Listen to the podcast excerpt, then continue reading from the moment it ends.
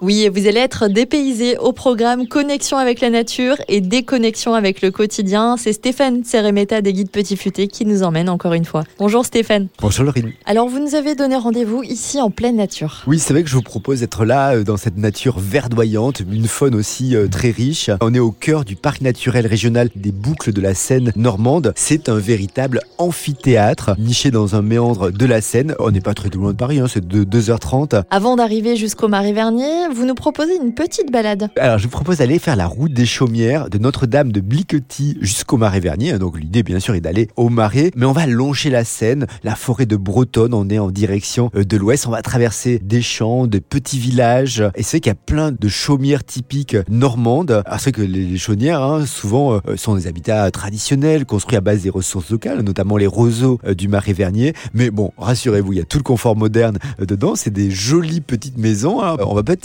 expatriés. On va peut-être attendre avant de s'y installer. On est en vacances tranquillement, on profite. Une fois arrivé au Marais Vernier, qu'est-ce qui nous attend Stéphane? En fait, ce marais, c'est une vaste zone humide. C'est une réserve euh, naturelle protégée, 4500 hectares. C'est aussi la première tourbière de France. J'imagine qu'on peut garer la voiture et faire la balade autrement. Bien sûr, hein, vous laissez tomber la voiture parce que l'idée, c'est vraiment de le faire euh, en vélo. Bon, on va être au, plus près de, de la nature. Et puis voilà, bah, on est dans des paysages ultra verdoyants, euh, des roselières, des tourbières, des prairies.